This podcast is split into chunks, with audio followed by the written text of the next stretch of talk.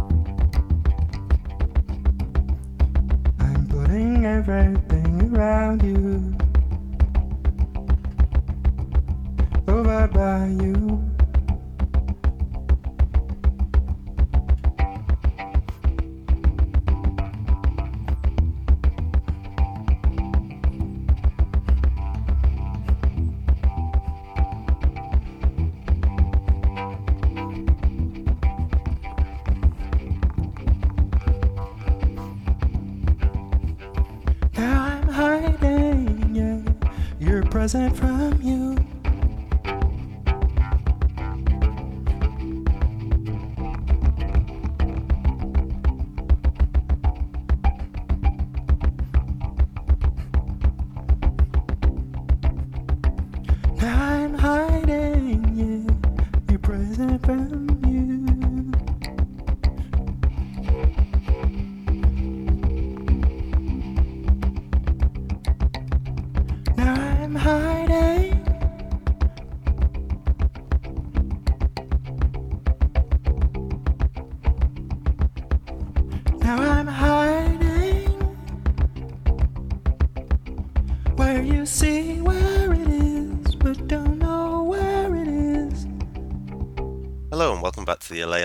Podcast for Bleep. I'm Steve Nolan, and for the next hour or so, I'll be bringing you some of the finest music that Bleep's got to offer, alongside a neat little interview that my compatriot Sam Willis hooked up with Kompakt's new rising stars, Jatoma. We'll also have a few Christmas flavoured baubles thrown in for good measure, much like the previous track, which was Hiding Your Present From You by Arthur Russell. Christmas presents, no worse for me. Anyway, the party season is now in full effect, and if you're anything like me, you're manfully struggling through with a hideous hangover. I've put together a mix which will hopefully blow away some of the cobwebs in your head and mine. It kicks off with a brilliant number from Patrick Cowley from his long lost Catholic album that finally emerged on Macro last year. Here's Robot Children.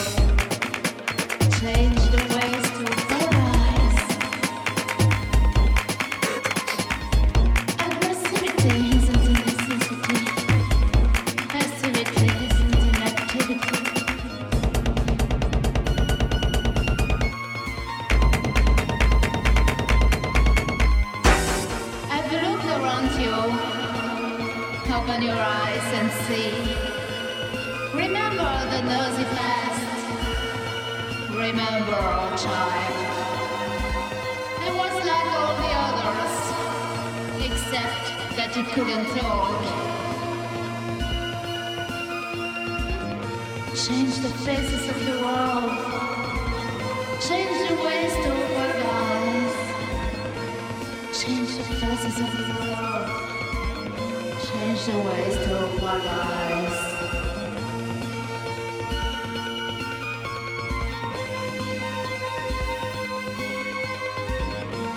Forever you told me. Forever you dreamed it. Love is not our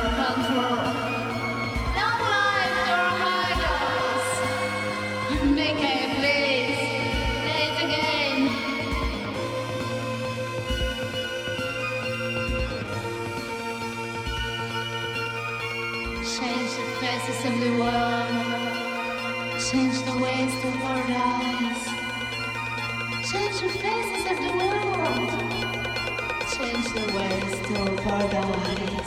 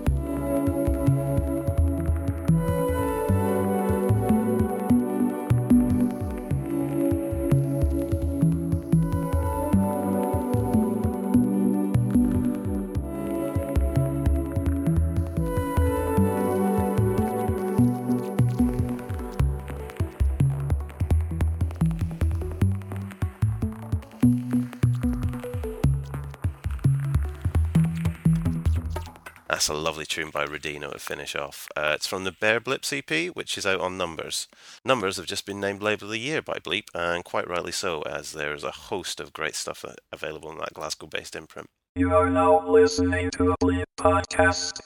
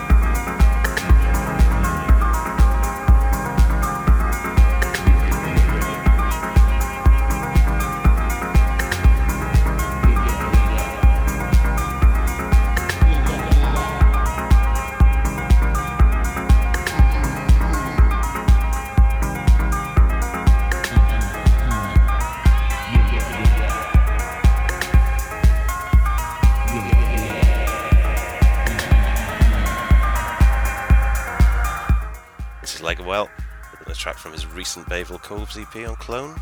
It's another great release from him, as to be expected. But now it's time for Sam's interview with Jatoma, whose self-titled album on Kompakt's getting a heap of plays around in my house.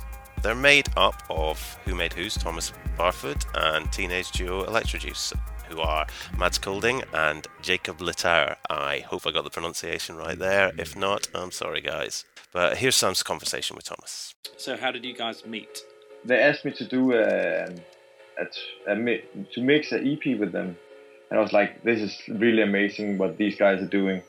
and then uh, I started doing. I met for them with them for like a weekend or like a week or something, and did the mixing for the whole EP they made. Like the whole vibe was so good, even though they are much younger than me, and um, we, we're doing completely different stuff. Yeah. Uh, so we just realized we needed to do something together. Like we started like doing one only like three tracks together in one weekend. That was our start doing our own stuff, and uh, we did. We were like three laptops uh, on a row, or maybe like three computers, and we're just swapping around uh, parts and uh, ideas like a music factory. We were not talking that much. It was mostly just computers, and then like briefly talking, and then working, working more, and then talking, working more and it was really like going so fast making the the first tracks uh, and they were pretty i think they were pretty good they made it to the albums three of them all, all three of them made it to the album so i think we had a good weekend Do you have defined roles individually as to sort of who does what, or it very much is everyone is doing everything? We definitely have strong roles each of us. I'm, I'm the most strategic guy because i'm you know i'm older and i know what works. I know a lot about club culture that they don't know. They don't care about club culture at all. Um, so i'm bringing the club element and the you know the big overview you could say. Yeah. uh, because they're like young and they're just like really spaced out both of them. Uh, but that's amazing because you know when, when you get when you've been doing music for many years you're like it's very nice to have some new blood to get inspired from um, they, they don't care about anything and they they want to fuck up everything and that's really cool. Uh, and then uh, there's um, Mads he's like the guy who sits with the synthesizer all day and, and you know make it sound like you never heard it before. Or he also one of the one of the songs on or like two of the songs that actually on the album is made from uh, like fucking up synthesizers or radio. You know, he he took a radio and then he uh, circuit bended it, like put some wires in it and did it wrong, wired it wrong to make it sound really really strange. And then there's Jacob, the last uh, guy, and he's like very melodic. He's doing all the you know more melodic parts, uh, the big you know chords and stuff like that that you hear on uh, on house code and stuff like that.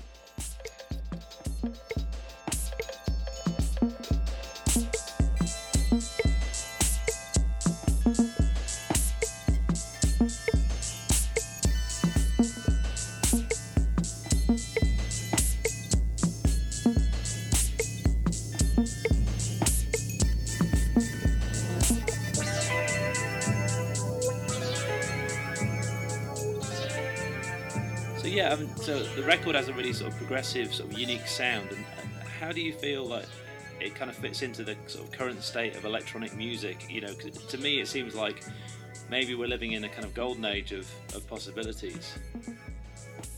Yes, uh, and I think you know, especially that what's happening in the, the USA right now. It's like that they don't have this distinguish between um, uh, indie and electronic music.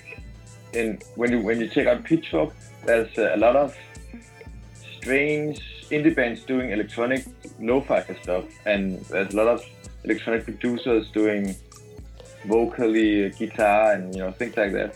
So it, it seems like everything is breaking up, uh, and everybody's like really experimenting with electronic music um, more than ever, I think. And also it's it's become more much more artistic because a lot of club music has a function. You know, you need to dance to it, or um, and that's that's kind of um, that's a shame. And that that's also I've been look, doing dance music for many years, and and on this, you know, with Jatoma, I was like, I don't necessarily need this intro that you need to to beat mix with, and I don't need to have the tempo around 120.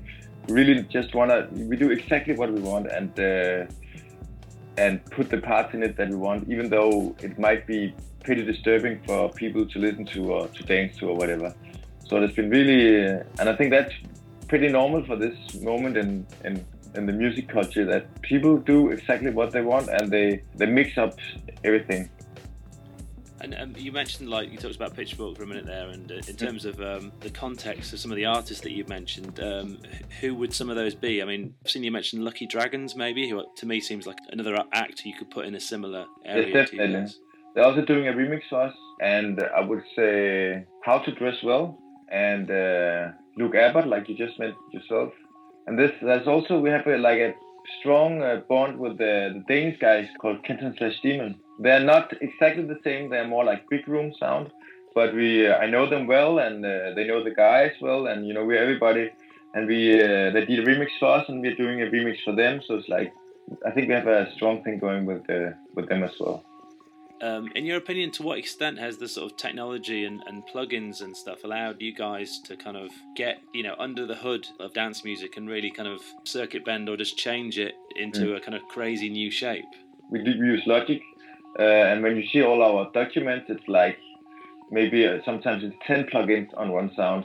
So we use a lot of plugins, but I think it's much more important also that we use a lot of uh, coming from outside the computer, like like real sounds uh, that's sampled or uh, real drums, even guitar, and and also that on the album there's a lot of vocals. A lot of the synthesizer parts are actually vocals sung through a vocoder and then processed.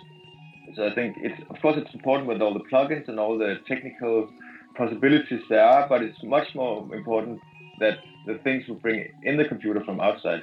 Do you have any particular favourite tracks on the record? Little Houseboat is, is the favorite of, of all of us, I think. Uh, Yeah. That's also why it's the first, so uh, the first single from the album. Um, you know, everybody from uh, the Kompakt crew to all of us. And besides that, I think uh, my one of my personal favorites are Paper Lights, also uh, Along Beach and Bow.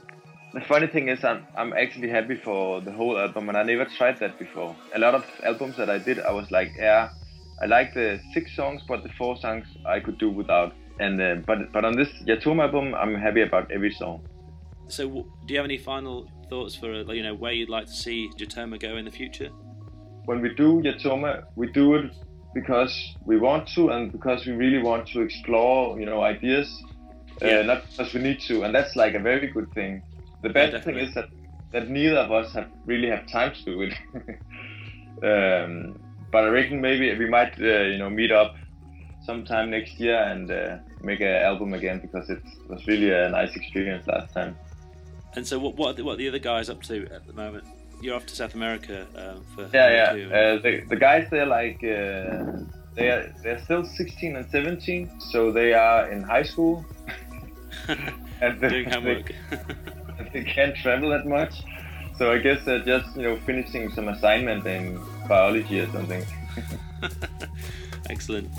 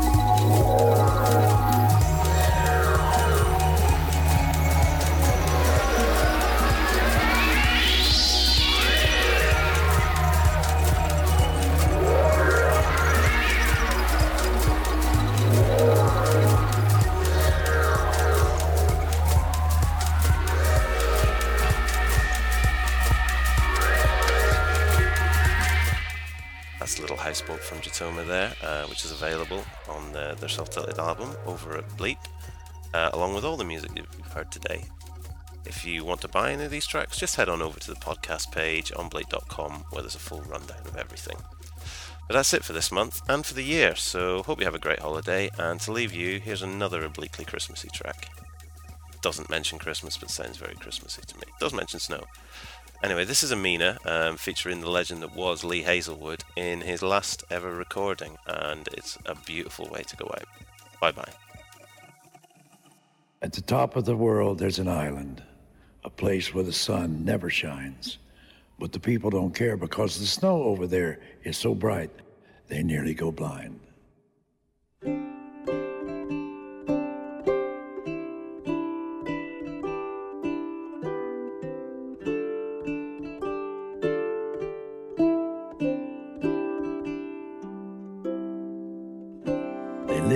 Foot of a mountain where the flowers last hardly a day.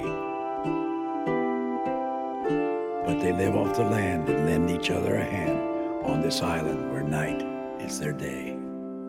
They have punished me if I dare tell you, and if I ask them, they'd say they don't know. But what keeps them healthy, even though they're not wealthy, on this magical island is snow.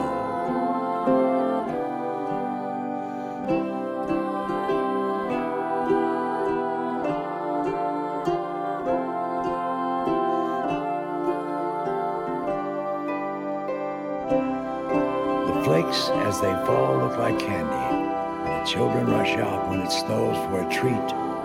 Then they open their mouths and gulp down the flakes because nothing on earth tastes so sweet. But then one dark day, smoke blew in their way and the temperatures got higher. On the horizon, they saw fire, and the waters did rise, and the snow started melting away. And the people weren't tearful, nor fearful or scared, because the secret was out there. At last, the secret was shared. They watched as the ice turned to water and streamed down into the sea and lit up the ocean and crept in slow motion toward a world they never did see. And people in lands around the planet were in shock as the light came to shore. and lit up the beaches, and even their teachers couldn't say what the bright light flowed through the mountains, burst out through their fountains, breaking all life's natural laws, till it lit up the planet. And all who lived on it were touched by this magical force, and they looked all around at the sky and at the ground, and they realized the damage they'd done. As they started to cry, their tears filled the sky, and the black storm clouds gathered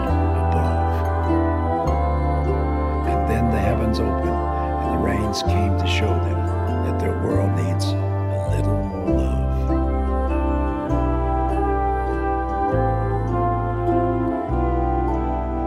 At the top of the world, there's an island, a place where the sun never shines.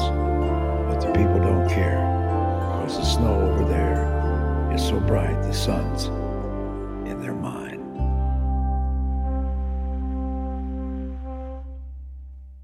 You are now listening to a Bleep podcast.